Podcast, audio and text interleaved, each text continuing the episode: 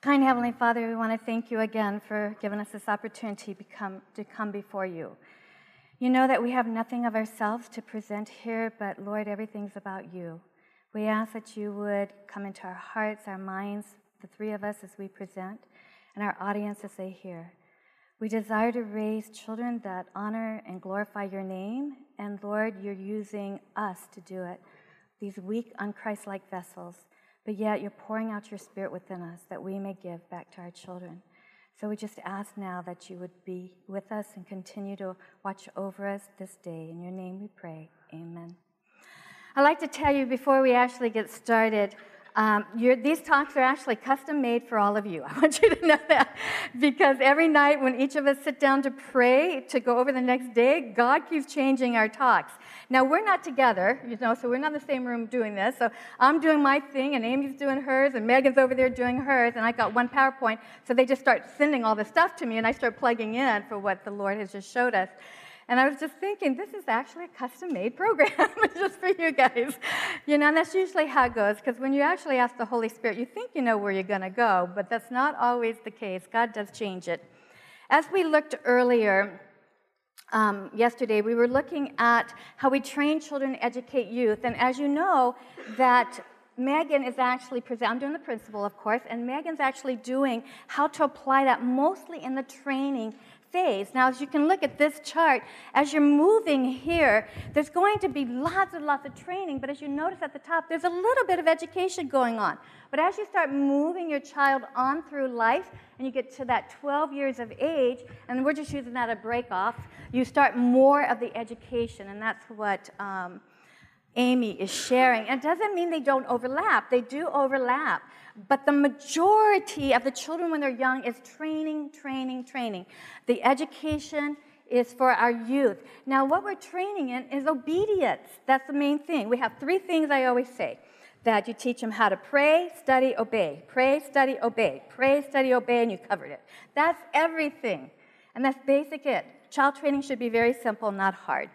So it's just different. The obedience and training is more of this is what you do. No talking about it. This is just what we do. Education, this is why we do it. If they're obeying, you can start educating very, very young. So you don't have to stick, but you have to realize whenever that education starts, if they're not obeying, you stop telling them why and you go back to obedience. They need to learn to obey. So it doesn't matter the age. And like I said, we took in rebellious teens, and so they had not learned how to obey in their home. That's why they were into demonic worship, why they were pregnant, why they were doing drugs. They had not, and they was as kids that we took in. So they hadn't learned that. So we had to start with the basics. You learn to obey. Once you learn to obey, then we start educating as why. This series, like I said, when we got together, we prayed about the five things that we thought were most essential. It doesn't mean there's not more that we teach, there's more, but there was five essentials that we thought we cannot do parenting without. And that's what we've been sharing with you. The first day was praying, studying. Yesterday was understanding how to train children, educate youth. You've got to get that right, or you're going to set up automatic rebellion in your home, and I promise you. It's like that upside down triangle we covered yesterday. You do very little work when they're three, or in toddlers, you're going to have lots of work to do when they're teens. So you got to flip that over, do lots and lots of work when they're little, and then there's very little work you have to do with those teens, and your teen years are just heaven on earth. And that's what you want your teens, is heaven on earth, because the other is just not pleasant. And so now what we're going to talk about is each thought counts. Why is it important to be concerned about the thoughts of our children? I'm going to start off in Luke um, 6:45. It says, "A good man out of the good treasure of his heart bringeth forth that which is good, and an evil man out of the evil treasures of his heart bringeth forth that which is evil. So good hearts bring forth good, evil hearts bring forth evil. It's just a law, and it's always going to work that way. In Proverbs 23 7, it goes on and says, For as he thinks in his heart, so is he. So his thoughts are creating who he or she is. So, if the thoughts he thinks or she thinks evil in his heart, then he will be evil. If he thinks good in his heart, he will be good. So, the same concept applies. Evil thinking brings evil. good thinking brings good, and it comes from the heart. So, truly, thoughts do make a difference. It shows the heart of our child. And so, you have to always be looking at that heart, and you will know those thoughts. Oh, I didn't click all that way through. If the thoughts are wrong, the feelings will be wrong, and the thoughts and feelings combined make up the moral character. This is in 5T 310. And we know that moral character makes our destiny, but it starts with our heart. Now I'm like Megan, I love math. so I turn everything I study into an equation or I turn it into a ladder. And I'm looking, is there steps I need to take to climb a ladder? And I always know no matter what steps you take, you've got to take that ladder and then shift it higher and walk the same steps. Then take that ladder, shift it higher, and walk the same steps. Same with these. Thoughts and feelings equal moral character, and moral character equals destiny. So I can say that the thoughts plus feelings equals their destiny. And so I'm going to apply that with my training children. I'm also going to apply that concept to my educating youth. I'm going to use the same concept because it's the same. It may look a little different and it will look different. Megan's going to show you how it looks and how you use it in those early years, and Amy will show how to use those in the later years. But the same thing applies. We are getting to those thoughts because we know those thoughts are creating that destiny. And it's very simple. It's not rocket science, it's just very simple. So, and all of you probably have heard this saying sow a thought, reap a feeling, sow a feeling, reap an action, sow an action, reap a habit, sow a habit, reap a character, sow a character, reap a destiny. So let's go back and use the biblical principle, principle now that a good heart is going to bring forth good thoughts, which will create those good feelings, those good feelings, good actions, good actions, good habits, good habits, good character, good character, destiny, and eternal life. Same thing happens with that evil heart.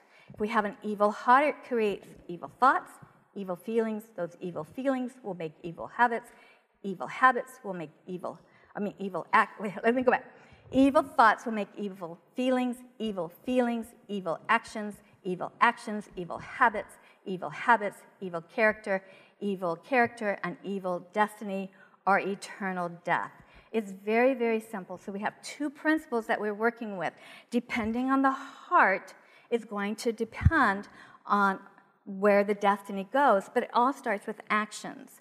Now, as a mother, when I started my child training, I only corrected actions, but heart was not changing. Character was not changing. And the Lord showed me you're not going deep enough. You've got to do something more. You can't just correct these actions. You're never going to get what you want. So you've got to go back and say, What are your feelings? What are those thoughts? What is the heart that I'm dealing with? I have to know what is this thought? What is this heart that I am dealing with? What is going on? Because those are the habits that are being developed in my child. That's the character that's coming, and I'm going to see the end results of that. So I've got to start making a change. So I use the principle that Amy was sharing the other day is I ask questions. When my kids were little, we talked. I asked. I wanted to know. So I first looked at the action of my child and I had to make a determination. Is this a good action? Do I like it? Do I not like it? Okay, so this one, she was hitting her sister. I don't like that. It can be hitting the brother, hitting the dog. Doesn't matter, hitting anything, kicking the wall. I work with ADHD kids. They get very, very frustrated and very upset when life isn't going well. And so they are manifesting some action. So I asked, what are you feeling? Now, I'm going to tell you when you ask a child what they feel when they're upset, they're going to tell you. And even if they can't talk, they're going to show you. They're going to stomp. They're going to get mad. They're going to throw themselves on the floor. You're going to know the feelings that are taking place in your child. So my kids would say, Well, I'm mad, I'm irritated, I'm agitated, I'm upset, I'm angry, I'm frustrated. And they would just give this whole line of stuff that's going on. Then I was taking them to the thought well, what thoughts triggered these feelings? Well, my sister hate, hit me and I just hate her. Okay, so all these frustrations are coming out, and then I'd say, Well, what type of heart am I dealing with then? And they would say, It's an unsanctified heart. And I said, What does that mean? They said, well, It's evil. And I said, Well, tell me, what's the destination of that evil heart? And they say eternal death. And I said, Is that really what you want? And in all the years that I've child trained, I used to work in homes. I'd go in, be your super nanny. I would set everything up, work with the kids, leave, turn it over to the parents. There's only one child in the whole time that I worked with that said, I prefer to have this evil heart. And I told that parent, I said, That child needs two by four diplomacy, and you won't let me allow me to do it. So therefore, I've done all I can do. So you need to go ahead and leave. And I don't know whatever happened to that child. But I've only had that one time. All the other children want eternal life, they just don't know what to do. The next thing I say, okay, we have an evil heart. What do we do with this evil heart? Well, we take it to the Lord and we tell Him, Lord, my heart is wrong. We want Him to know. Please take it. And then we ask, give me your heart. So I'm walking through the process. Now that the new heart is given, they're not going to feel different. Their thoughts are not going to be different just because they got that new heart. And this works for you guys too. I use this all the time in my own experience. When I was talking about how to get the will of your child, this is one of the techniques that I use to get their will because they're walking themselves through this concept. So then I tell them, claim promises, be kind one to another, tenderhearted, forgiving one another. Ephesians 4:32. And if you don't have this packet by Amy, get it. I had to look up all my texts. She's already put this together. How do you deal with bad words? Here's a promise already there. And I had my children go on prayer walks. So I give them a card and I say, well, you walk, have it memorized by the time you come home. And I did that for two reasons. They were so busy putting the word of God in their hearts, they didn't have time to get mad at me. because I didn't want them mad at me. I wanted them to put God in their hearts because I can't change them, but God can. So I said, it needs to be memorized when you get back, and you need to be huffing and puffing. So I need to know you're out there walking. And that way, it put it into their hearts, and they came back new children. Okay, so now I'm just changing the feelings right now. And now I have to get those heart, I mean, those complete feelings changed. So I put in a new thought, and then I say, okay, now I want you to tell me all the things you like about your sister. You told me all the things you don't like. Now I want you to tell me all the things you do like. So she had to keep going and going and going. And I had to do this in my own personal walk too. One time I was so mad at my husband, by the time I was done, I was ready to get a divorce. And the Lord said, You spent an hour out here telling me how much you hated this man and how bad he is. You stay an hour out here again and tell me how much you love this man before you go back to your house. So I spent another hour with the Lord, how much I love this man. And by the time I looked at this man, I was in love with him again. So we can change our thoughts, just our feelings, just by changing our thoughts. And so she writes down, tells me everything she feels. And then I have her continue until I know the feeling is changed. Because I've got to get a new feeling. And then I want an action. Okay, then you go do something kind to your sister.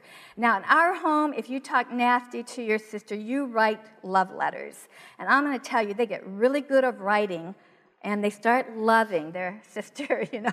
So we did love letters. Or you go make a bed. You just have to do something nice in return. So I'm changing those bad thoughts and I'm getting good now, good thought, good feeling, a good action.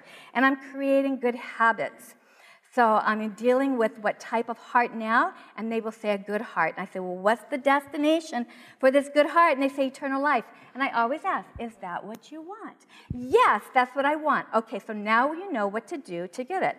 So I always start off with working that way. And honestly, when you first start, there's three steps of growth. Your children may be committed in sin, and it may take a week or a month later that they realize they've done it wrong. Same with me. Sometimes the Lord said, You know, three weeks ago, do you remember when you were having that conversation with your husband? That wasn't very nice the way you talked to him. So then I have to go apologize. And then it gets where you're in the middle of the battle, and the Lord says, Up, don't do that. That's what's wrong. Don't do that. That's what happens to our children. They can be in the battle, and the Lord saying, wait, there's a problem with change right now. And then we have the last one, which is a real blessing, and that's when the child commits the action, and the Lord tells the child right then that their thoughts are wrong, and they can correct it right then before it ever turns to an action. And that's really what we want to do, is get it at the thoughts. That's such a blessing because our children will be experiencing victory in their lives, and um, their actions will no longer be pain to them, to us, or to God. Now, I'd like to give you a couple examples.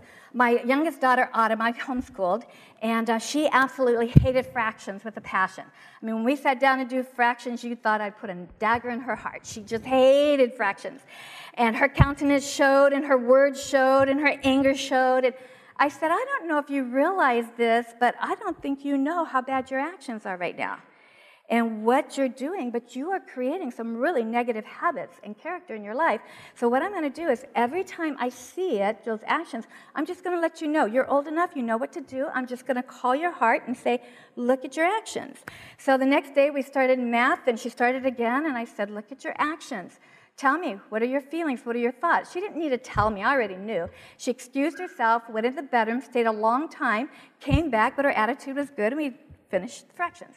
Okay, and then the next day we did it again. The next day we did it again. This went on for a week. The second week, she started, I could see her actions, I could see that starting. She said, Excuse me, and she'd go in the other room. About three days later, I was teaching her, and she disappeared. And I thought, where'd she go? So I thought, oh, she must have gone to the restroom. I'll wait, you know. And she, but she didn't come back, and she didn't come back. And I went in there, and I said, I went in to find her, and she was kneeling. And I didn't see anything on her face. There was no anger. There was no frustration. There was nothing. And I said, What's wrong? You know, you, something happening? And she said, Mom, it's at my thoughts. And I know if I don't do something right here at these thoughts, I'm going to have some bad actions. And I'm asking God right now, give me a love for math. I hate it. Give me a love for math. And do you know when she grew up, she became a high school teacher teaching algebra and chemistry, and she took chemistry because of the math because she loves math. So God has a power to change because she said, I'm not willing to take these thoughts and keep them.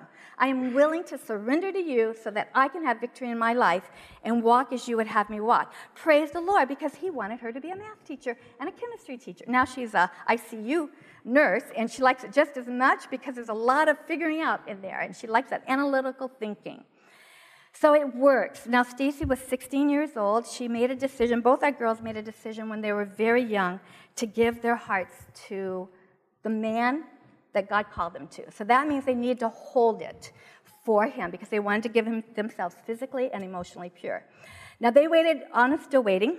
Stacy was 40 or 38, I guess, when she found him. So they waited a long time. So there was a long time to hold those hearts. Anyway, so we were working at a camp meeting, and there was a young man that was in this camp meeting, and he was so helpful. We were doing the sound system, and he was so incredibly helpful. So he was there working with us and working with us, just a really nice guy. And I noticed Autumn would, or Stacy would slip in and slip out, and she'd come back and slip in and slip out and slip in and slip out. This was going on all morning, and I thought, what is happening? So one of these times she disappeared. I went looking for her, and she's in a warehouse room at the very back, back corner on her knees praying. And I said, Honey, are you okay? And she said, Did you see that guy in there? And I said, Yeah. She said, Man, he's hot. I, said, I said, Yeah. And she's, Mom, I'm really struggling. I don't want to give away my heart. I'm 16 years old. I don't know what a relationship is, and I know I probably don't know what would make a good husband at this point in my life. And I'm not ready. So I want to commit my thoughts to Jesus Christ. I've given them to Him. He's my husband right now. He fills all my needs. I choose not to have feelings for this young man. So I'm surrendering those to the Lord, and I'm staying here until I have the victory. So I said, fine. I walked out and waited for her. Anyway, by the time the afternoon came, she never went out again. She ended up getting a really good friend out of that. And she waited for her husband. And I know she's really happy that she did because she found who she wanted. And so all we have to do is teach our children these principles, and they will use them because they're always looking for a way to have victory. And it works for us too. I'd like to close my section with Romans 12 2, and it says, Do be not come. Oh, and do not be conformed to this world, but be transformed by the renewing of your mind, that you may prove what is that good and acceptable and perfect will of God. When the mind is transformed by the Lord, we desire to know what's good, we deny, desire to know what's acceptable of Him, and we desire to know His will. Now, Megan's going to share how do we apply these principles to our little people. So I, you know, Cinda started off by saying these are custom made for you, and I thought, yeah, but I got my stuff. We're good. And I practiced yesterday a couple times, and then this morning I got here and I was so convicted. And I was like, oh, okay, Lord, whatever you want me to say. But could you tell me right now? so actually, I want to start off with my worship this morning, if you wouldn't mind. It was um, 2 Corinthians 10, verse 3, 4, and 5. If you have your Bibles, you can open up to it. I rewrote it but it might be a mixture of ESV version and King James version because I kind of flipped back and forth between them. But here it goes. Uh, again, that's 2 Corinthians 10, verse 3, 4, and 5. It says, Our war is not with flesh. Right there, it stopped me, right? There is a war, there's a whole great controversy. And when we're working with our children, that war, we can see it playing out in their, in their lives and also in ours as we're working through it, right? We are destroying, destroying, I looked that word up, demolishing, speculations, I looked that word out, reasonings that are hostile to Christian faith. Okay, so let me go back. We are destroying speculations and every lofty thing that raised up against the knowledge of God, and we are taking every thought captive to the to the obedience of Christ. So the lofty things, I even looked that word up and it means a bulwark. So, you know, the, the we looked up bulwark because we were learning um, faith, uh, the faith one by Martin Luther. And the bulwark is that thing in front of the castle that's like big and protects them. We have to tear those things down, right? So I want to start after, and there was so much more to this, but even thought the word in Greek is noema. I'm sure I'm not saying that right, but it means mental perception or evil purpose or your disposition or your thought. And our children, oftentimes, they cannot say to you, Mommy, I, I'm just not happy about this, but you can see on their face, they are not happy about this, right? It's their disposition. And even Cinda had mentioned before we started that she was working with a young child and she had already talked about thoughts and feelings and all of these things, right? And um, the little girl still wasn't getting it. And so she took a mirror out and she showed the little girl herself. And she said, Well, what do you think you look like right now? How do you think your face looks? How do you feel? How is, how, who has your heart right now? Those were the words she said. And, and that's all the little girl needed to start really thinking about it. It was his, her disposition. So, anyways, I wanted to start with a little story, and, it, and I learned it from your husband 10 years ago. and I don't think he even told it to me, it was just a sermon. Okay, so there's this bird that comes along, and my children, sorry, I should preface this with my children, especially Jonas, they learn well with picture stories. So, like Jesus told stories to teach whole lessons, right? When Jonas is in a battle, sometimes it's easier for me to say, Come here, son, and we sit together and I just tell a story, okay? So, this story I've told to my youngest, and it works. So a bird came along, and the man was there, and the bird sat on his head. And the man, and right there you get the giggles. A bird sat on his head, and I'm like, yeah, he might even poop. It's it's no good, right? So what should the man do right now? He should brush it away. Go away, bird. I don't really want you on my head. I, I like birds, but I don't want you there on my head. But instead, he didn't do that, and the bird liked it up on his head. So he decided to make a nest. And he went and got all the pieces of his nest, and pretty soon he got a mate. And his mate and his and him, they had eggs, and they had a whole little bird family up on his head. Can you imagine that? And there'd be poop on your shoulders, and there'd be, it'd be gross. How would you even sleep without messing up the nest, right? So that is like our thoughts. The bird comes along, you cannot help that the bird sat on your head. You cannot help when you get the thought, I just don't like this, right? Or I wish mommy weren't so mean to me. whatever it is, whatever thought that is, you can't help that it landed on your head. Okay, you can't help that. But what you can help is whether you'll let it stay there or not. Will you brush the thought away? Will you say, Lord, take this thought from me, get this bird off my head? right? Get it all gone. And so oftentimes when I'm working with my very youngest children, I think about that story and it and it even makes me think about um, and like I said, I'm really veering. I'm sorry. it, it, really makes me think about a time we went to play group. So when um, Jonas and Evan were very little, three and just newborn, we would go to these public playgroups. Just out they were free you could show up and we came. But at the at these playgroups oftentimes a little one would steal a toy from another child or they just grab it quick i want it or you know it's this normal behavior right? And as a mama sometimes you get this mama bear mentality like no no no he's got you got to wait your turn you know? This is my it's my child's turn and i know that's maybe selfish, but that's that's where I'm at, right? That was my selfish behavior.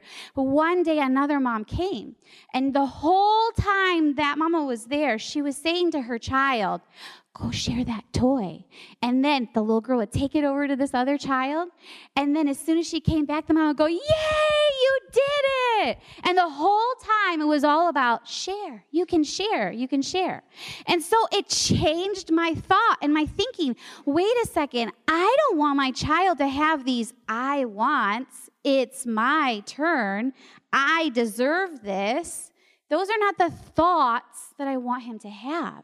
So, again, I'm going to try to be intentional about how I'm going to teach him. So then we would go and we would have those thoughts. And so I would say, okay, we're going to go and we would talk about it. Oh, yeah, that child did take your toy. But guess what? Maybe he really needed it right now. Did you give it to him happily?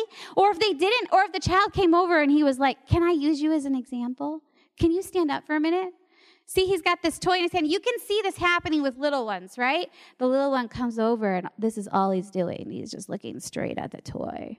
And then he's even like in your personal space, and he's just looking at the toy. And I would whisper to Jonas in his ear, Jonas, it looks like that child would like to try that toy out. And Jonas might say, Oh, it's mine. I'm like, Oh, no, no, let's try it. And so I would take him and the toy out of the room and we would pray, Lord, help us. Thank you. You can sit down. Help us. Help us to show Jesus today. Help us to have a different thought in our head. And so when he was ready, we would take that toy back to the little boy and we'd say, Would you like a turn? And then when he came back, of course I reward him. Yay, yay, yay. It's taking every thought captive at every moment. And oftentimes this takes a battle. In my home, we play the violin this is a battle for us. If you've heard my older son play, you can see that he's actually he's doing really well. He's got lots of skills and it's even fun for me to listen to right now. But I would be lying if I told you it is fun to practice. It is not. We do not like to practice, and it's even a battle for me in my head. It is time for me to get them to practice. Do I really want to battle right now? and so sometimes I Sadly, I don't. And I'll be like, well, tomorrow. That's never good, right? So, in the middle of a battle, though, and we've been learning this. Um, in fact, I think I have it in my slides a little further down. We've been learning this. We did this in worship time. We've had these nest stories. We are always talking about taking our thought captive and giving it to Jesus, right? So when it came time to to do this, um, and who plays music in here? Do you all play something? Have you had to practice before? When you practice, sometimes you get to a spot in the music and you have to go over and over and over and you're still not getting it. And if your thoughts aren't so good, I mean, you could be going over for a very long time, right? So I looked at him and I could see his countenance wasn't good. And I'm like, Jonas, where are you? Where are you? But then, you know, I kind of let it go. And he said to me, Mom, I need to stop because Jesus, because uh, what I even wrote it down, because Satan is lying to me and I need help. That's what he said to me. And so I want to pause right there and I want to talk to you about battling. If you have a handout, it's each thought counts and it's Megan Allen at the top of it. It's probably the second to the last page. Um, and it talks about what we have to do. Are they aware that they're having a battle? And if they're not, we as parents, we need to make them aware of it, right? At this point, Jonas was aware he is having a battle. And are they willing to fight it? At this point, he was very willing, but there were other times when he wasn't, right? But even if he's not willing, sometimes it still takes a battle to show them that they could have success, okay? And then this is how we go about our battle we pray, we sing, and we claim scripture. So if you'll bear with me, I'm going to kneel down and I'm going to show you what we did, okay? So I had little Jonas next to me. We found a quiet place. Sometimes my youngest one will come in and as long as he's not interrupting, I actually let him listen because, again, he learns from the oldest too. Okay. So we're praying and we're, ba- and I say, okay, dear Father, please help Jonas right now. He's crying out for your help. And you have promised in scripture that if we open the door of our heart, you will come in and you'll sup with us. We pray this in your name. Amen. Because right away, he's not ready to do it sometimes. He's not ready to do the praying. So I pray instead, okay?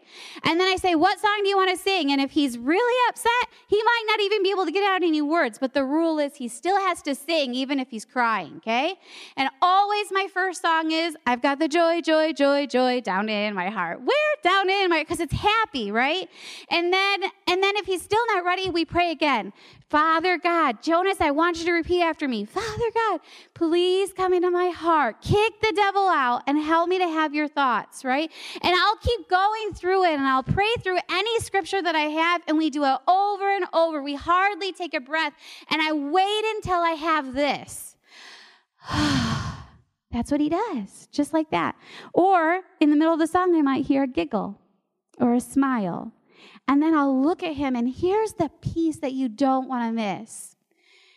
I remind him that even though you cannot see it, there are angels in this room. And there's not just good ones, there's also demons. And today you chose to let Jesus win because the devil was whispering in your ear this whole time, and Jesus was whispering in your ear the whole time, but you chose to do the battle and let Jesus win. And I hug him and I praise him for it. And then here is the last thing I really, really want you to grasp. Well, maybe that too, but here. Battling does not get you out of the task that you're struggling with. It prepares you to embrace that task. Okay? So when we have a battle, because really, see, I should have this the other way. Because here's the lie that God that Jesus tells us. Jesus tells us the hard is bad and we should give up. If it's hard, we shouldn't be a part of it, right? But hard is not bad. It's not. It never has been. It's not a synonym for bad. Okay? When we're putting, like for instance, when I'm running I'm overweight, I'm running, and it's hard. If I stop right there because it's hard, will I ever get to my goal? No, right? It is only in the hardness of that every step that I'm going to lose the weight that I want to lose. Hard is not bad. And when we get to the point where we realize hard is not bad, thank you that this is hard because I know you're teaching me. When we get to that part, we're getting to the part where we're saying, Every thought is yours, Lord. You take it from me. Have thine own way, Lord. Have thine own way. And I'll just I know that's weird for some of you, but I break out in song all the time in my house. If I just am struggling, I sing. I just sing. And my kids are learning to sing too. When they're really frustrated and their countenance is sad or, or, or ugly, I'll say, you know what? Let's just sing. Let's, what do you want to sing? You know, joy, I got the joy. Always. That's always the first one, I think. And then here's another song that we'll sing sometimes. Behold, behold, I stand at the door and knock, knock, knock. Behold. Do you know the song? Sing it with me. Behold, I stand at the door and knock, knock, knock. If anybody hear my voice, if anybody hear my voice, and will open, open, door, I will come in. That's Revelation 3, verse 20. The thing is, when we have a bad thought, we just have to give it to Jesus. And for the very, very young, sometimes that looks like them just saying, Lord, come in my heart and get the devil out. We pray that prayer, right? Jesus take my heart. The devil, go away. you know, in Jesus' name, get out of my heart. They can say those simple, simple things. If you look at the handout, you'll see at the very bottom there's a list of songs that I use to battle with. There's also favorite Bible verses that I use. In our home, we do a lot of Romans 12, 21.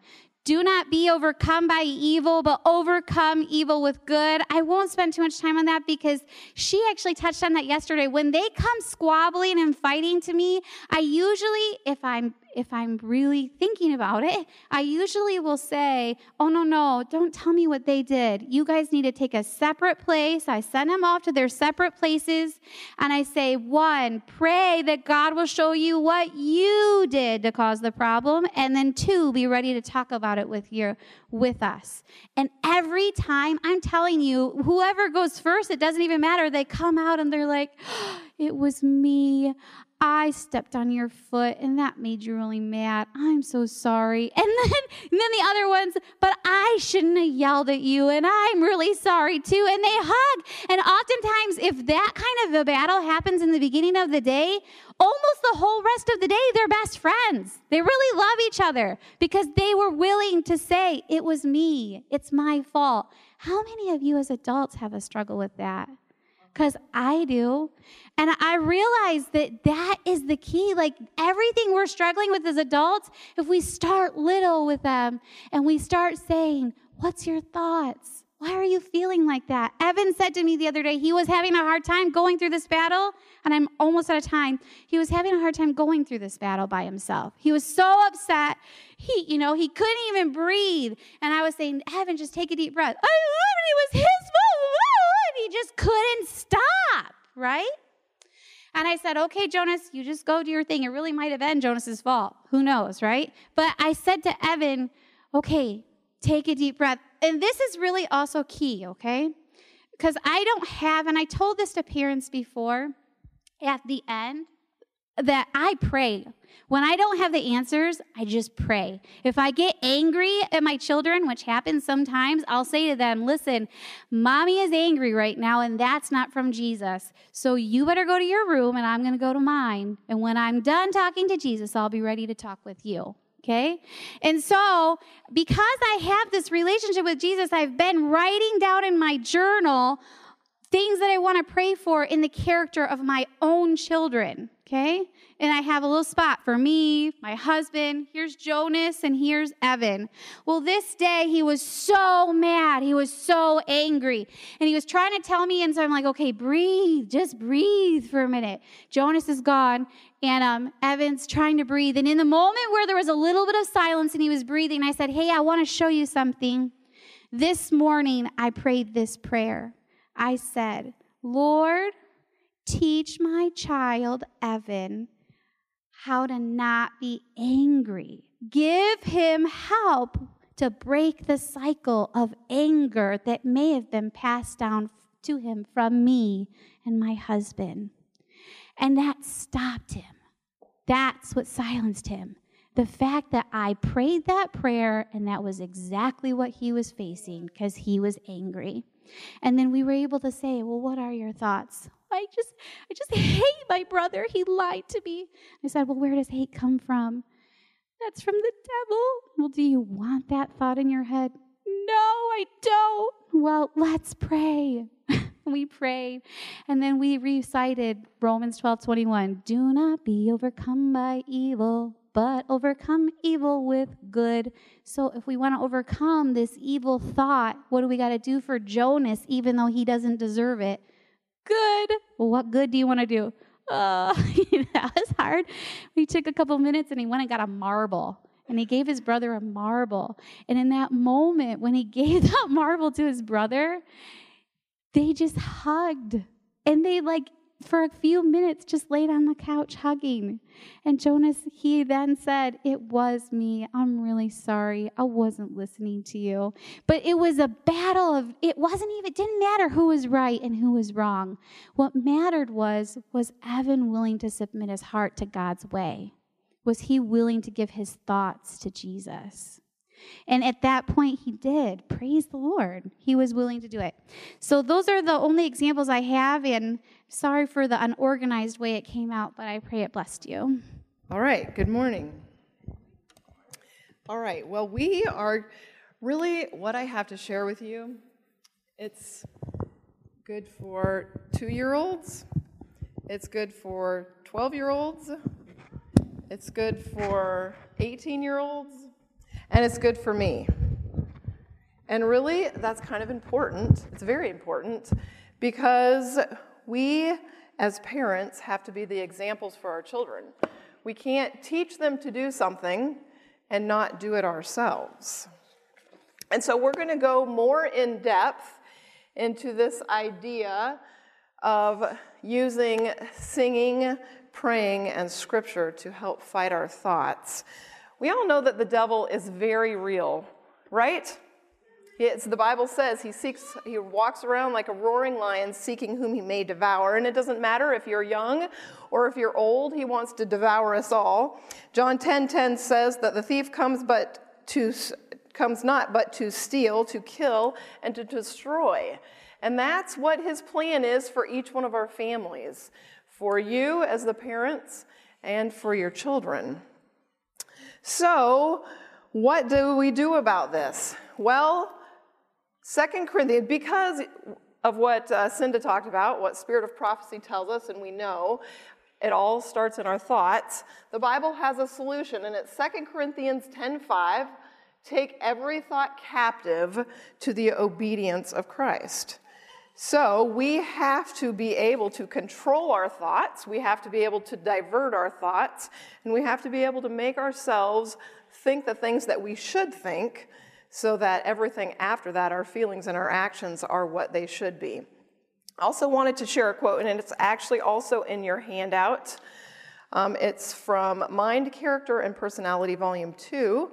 It says, If Satan seeks to divert the mind to low and sensual things, bring it back again and place it on eternal things. And when the Lord sees the determined effort made to retain only pure thoughts, he will attract the mind like the magnet purify the thoughts, and enable them to cleanse themselves from every secret thing.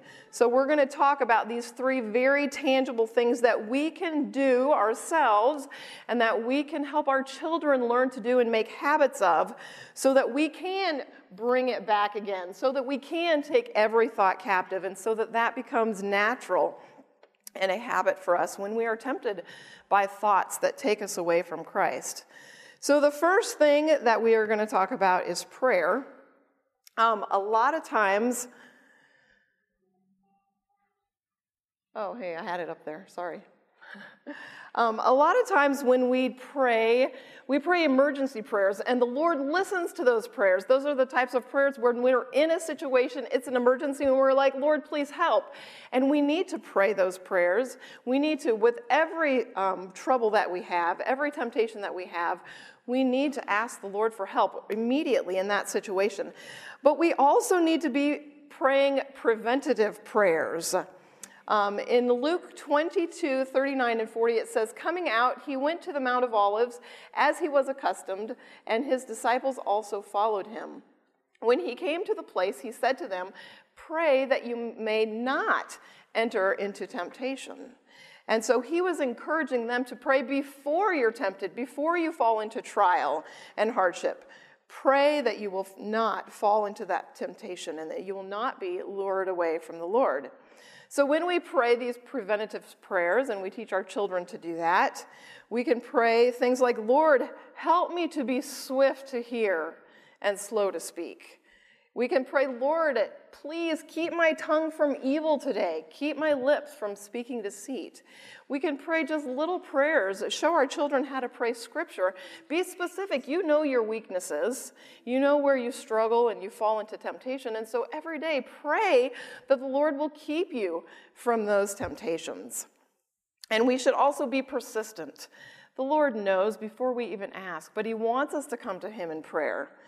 Um, and he wants us to pray over and over again. In prayer, the book Prayer, page 71, it says, God does not say, Ask once and you shall receive. He bids us ask, unwearyingly persist in prayer, The persistent asking brings the petitioner into a more earnest attitude and gives him an increased desire to receive the things for which he asks. We shall receive increased blessings because we have increased faith. So it's not just that the Lord will hear us, it's not because we're begging Him for what we want. It's for our own increased faith, it's for our own spiritual walk that we keep coming to Him in prayer about the things that we struggle with and the things that we need.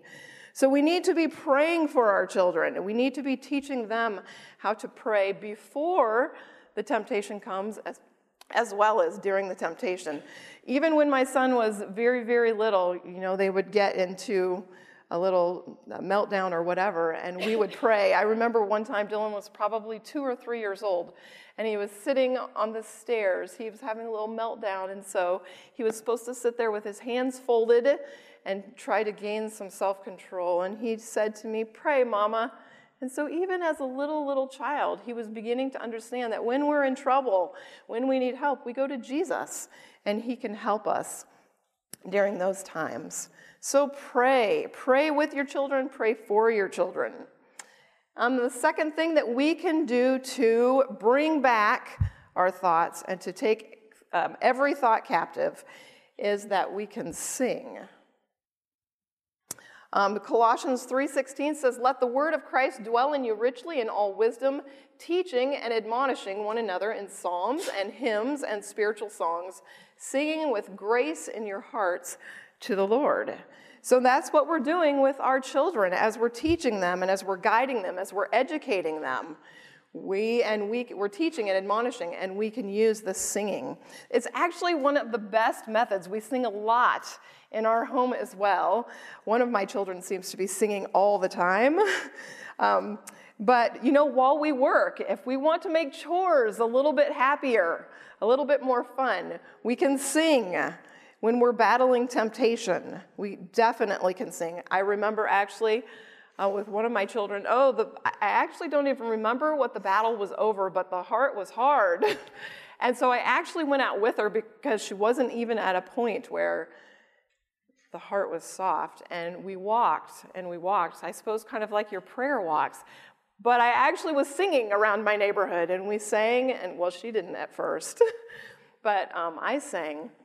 And I sang, and slowly, slowly, with time and with the Lord being able to speak to her heart and with the songs, her heart was softened and she was willing to listen and she was willing to surrender to the Lord. Songs and music have a beautiful way of reaching our hearts um, as well as our children's hearts. For younger children, she, she kind of talked about this. Think of your Sabbath school songs, Into My Heart. I remember one little song um, I don't know if they sing it anymore, but when my kids were in cradle and kindergarten, it was when Mr. Satan knocks at my heart's door and says, May I come in? I say, No, no, for Jesus loves me so, and he took away my sin. And so that's a neat little one. I love that little one.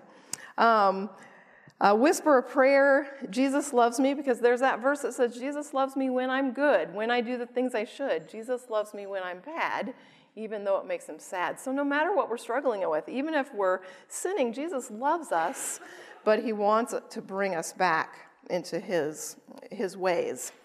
For older children, I encourage you to sing hymns, lots of hymns. They're so deep, they're so rich with meaning, and they speak so straight to the heart. In the back of the hymnals, you probably know they have, uh, they divide them up into categories. Their songs, um, categories like commitment, surrender, um, consecration, a lot of those. Take my life and let it be. There's a lot right in the early 300s. Holy thine, draw me near. One of my favorites is I surrender all. We sing that and we sing that, I surrender all. Because that's what we want for our children. That's what we want for our own hearts, is that we will surrender all to Jesus. Another um, good way to use songs is scripture songs, and I do love these.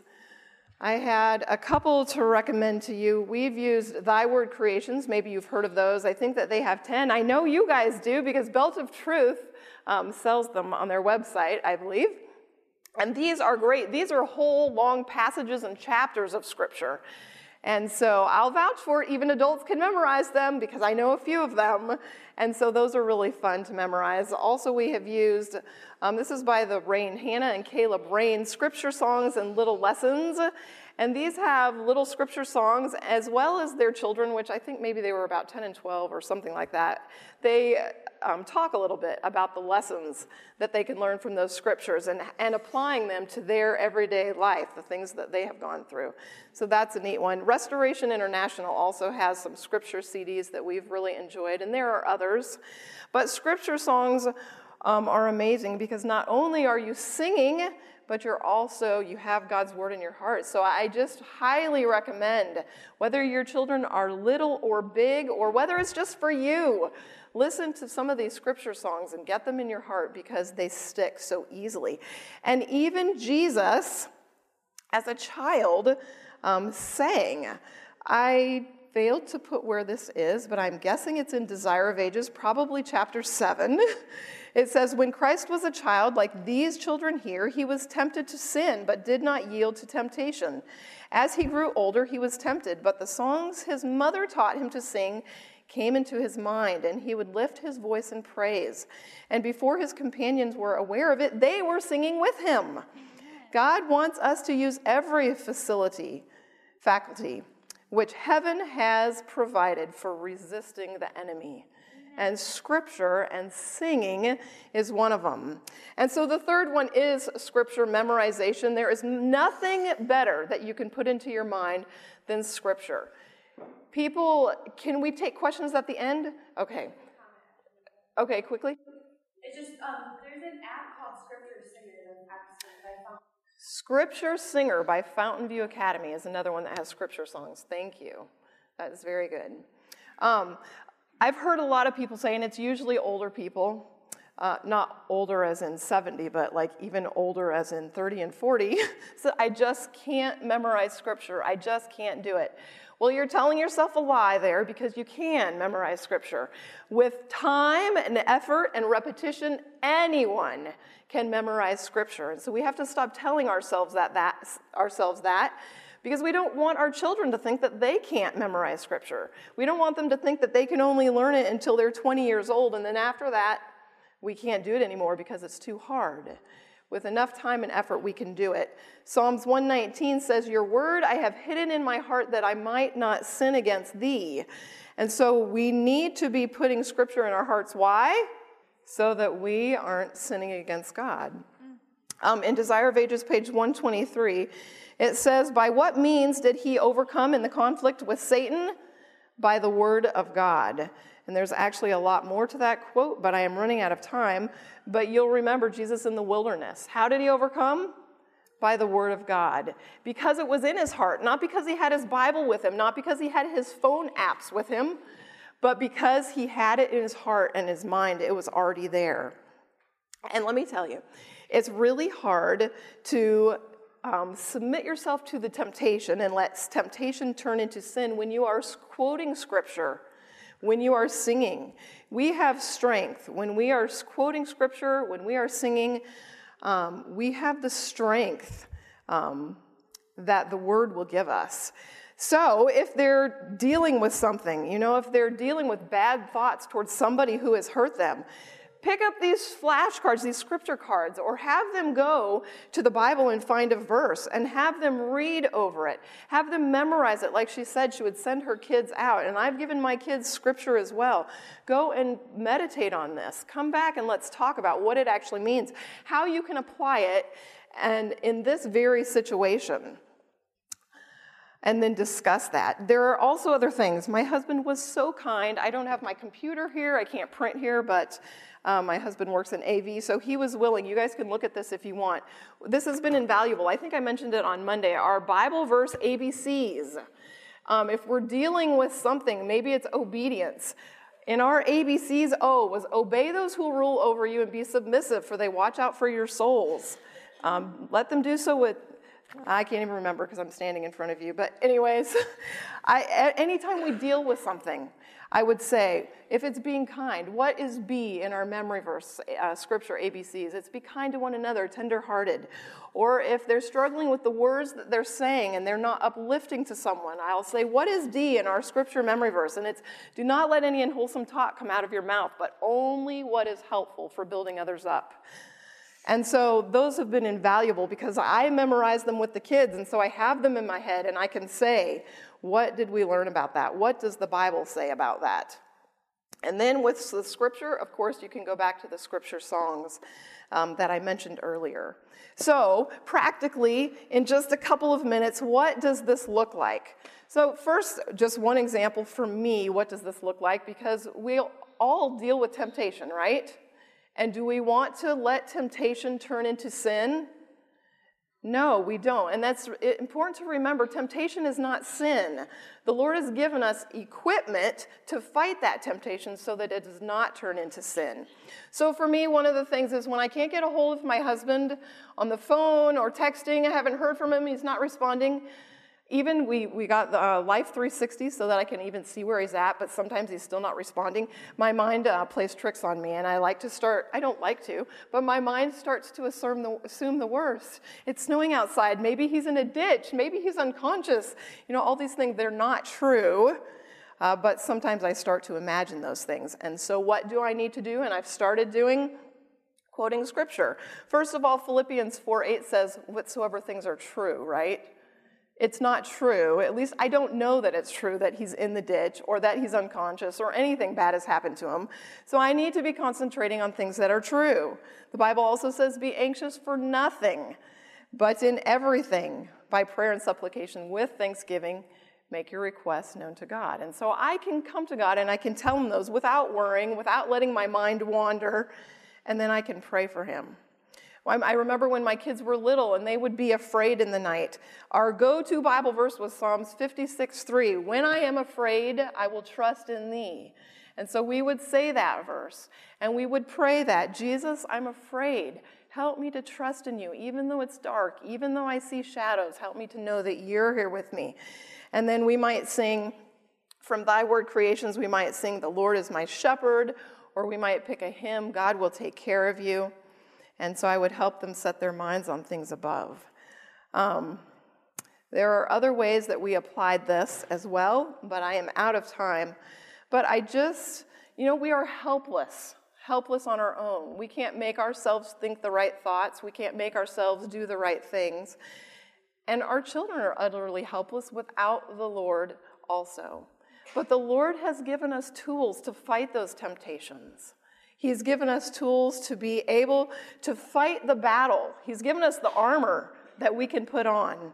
And so that's the things that we need to do, and those are the things that we need to teach our children to do. And He's given us three great weapons that I just talked about prayer, song, and scripture. And I just want to encourage you to use those in your own life. Let your children see that you use those to fight the devil, and teach them to do that as well. We have to realize that we're actually in a battle, and there's only two ways there's eternal death and eternal life. And I actually did this when I set up in homes. We'd make a poster like this, and the girl, children would take a picture of themselves, and it would be on a magnet, and they would move it on this board. Now, there actually are some felt sets that used to be out called the Two Ways. I don't even know if they make it anymore, but there used to be a felt set out there, the same concept. So we want our children, of course, to walk on eternal life, but there's times our children are going to walk away and they're going to turn. This is a very good visual for them because I let them know the further they walk, the further they're getting away from Jesus. And so they need to immediately, is that where you want to go? Always ask that question. Is that really what you want, is eternal death? And if they say yes, you guys need to do a Bible study on eternal death for them. So they know what they're really saying because they have no idea. Because when you get done, matter of fact, I did this one time. My, my daughter was upset. She said, okay, I want eternal death. I said, okay, I just want you to know what that's going to feel like. It's called the lake of fire. And I got a candle and I burned it. And I took her hand and I said, okay, we're going to go down. We're going to see how far we're going to go because you're going to end up in that lake of fire. You ready to go? And I didn't, of course, I wasn't going to let her get burned. But when she started feeling that heat, she says, I don't want that. And I said, okay, then what do we need to do?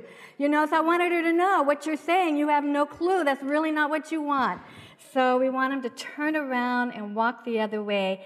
So we do it by what has been shared um, with both these ladies of ways that we can turn our children around. Now, if you want to listen to more in depth, there's two places you can go. I'm sorry, these ladies probably are not on the internet, but hopefully soon they will be. But you can go Vimeo. Um, the Stephenville Church um, put several of these on on the heart and how to get the hearts of your children. So just type in my name, it comes up.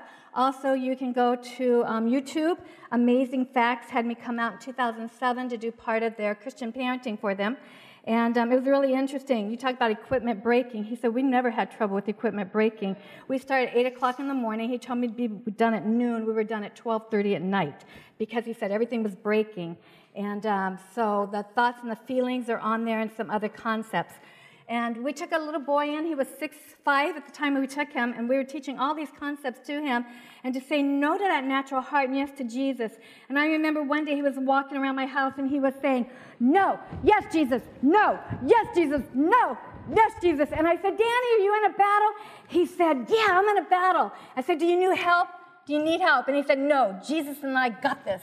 You know, and I thought, Hey, if a five year old can say, Jesus and I got this, then that means we can overcome as well. We just have to say no to that natural heart and yes to Jesus. And so that's what we want. Um, again, please come up here if you do not have these cards.